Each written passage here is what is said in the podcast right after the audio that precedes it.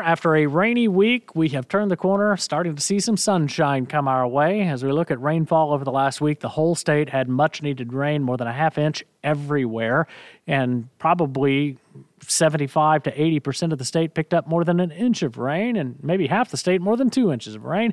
Tulsa, we picked up between 1.8 and 2.8 to 3 inches across the metro area. There were heavier amounts from around Sand Springs south into Sapulpa, where we saw nearly 3 inches of rain.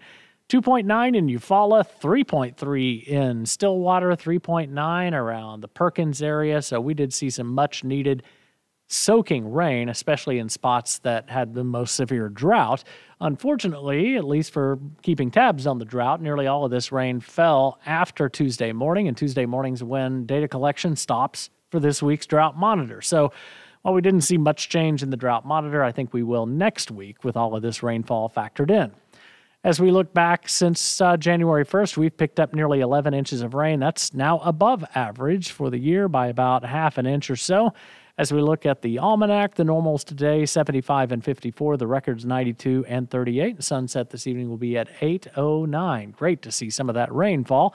As we check the long range outlooks from the National Weather Service's Climate Prediction Center, this one valid 6 to 10 days from now, so next weekend leaning a little toward above average temps, but near average on the precip, and the 8 to 14 day outlook for the 6th through the 12th, basically the second week of May, leaning toward below average temps and maybe near normal on the precip to below normal, especially to the northeast of us. And the outlook for May, equal chances on the temps and precip, and the 90 day outlook, May, June, and July, leaning toward above average temps and equal chances precip being above or below average. A busy look back at this day in weather history. We had in 1909 a tornado in Crawford County, Arkansas, that ended up being the first of a big outbreak of tornadoes through Tennessee and the Mississippi River valleys. 1947, we had a violent tornado in northwest Arkansas. And in 1984, uh, and this was a Sunday morning in 1984, we had a tornado strike Mannford at about 10 o'clock that Sunday morning.